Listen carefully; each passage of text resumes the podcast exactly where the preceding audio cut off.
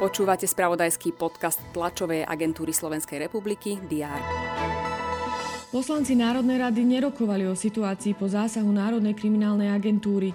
Plénum nebolo na mimoriadnej schôdzi iniciovanej smerom SD uznášania schopné. Slovenka Renata D., ktorá čeli obvineniu z terorizmu, zostáva vo väzbe, rozhodol o tom Najvyšší súd. Výkonným podpredsedom Európskej komisie sa po Francovi Timmermansovi stane Maroš Ševčovič. Slovenské volejbalové reprezentantky zakončili účinkovanie v D skupine majstrovstiev Európy v Taline víťazstvom nad domácimi Estónkami 3-1. Aj tieto správy priniesol uplynulý deň. Je streda 23. august. Vítajte opäť pri prehľade očakávaných udalostí.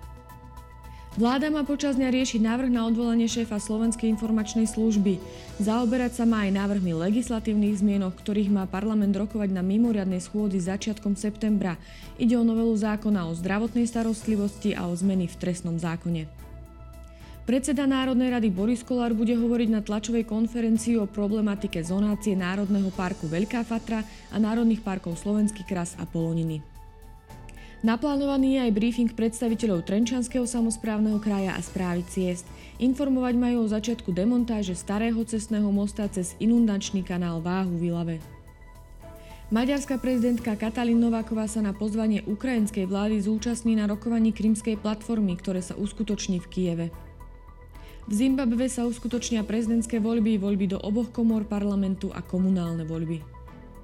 Naďalej budeme sledovať majstrovstva Európy v ženskom volejbale, ale aj zápasy futbalového Slovnaft Cupu a Európskej konferenčnej ligy. Počas dňa bude slnečno, miestami búrky. Teploty sa budú pohybovať od 30 až do 35 stupňov Celzia. To bolo na dnes všetko. Aktuálne informácie prinesieme počas dňa v spravodajstve TASR a na portáli teraz.sk. Prajem pekný deň.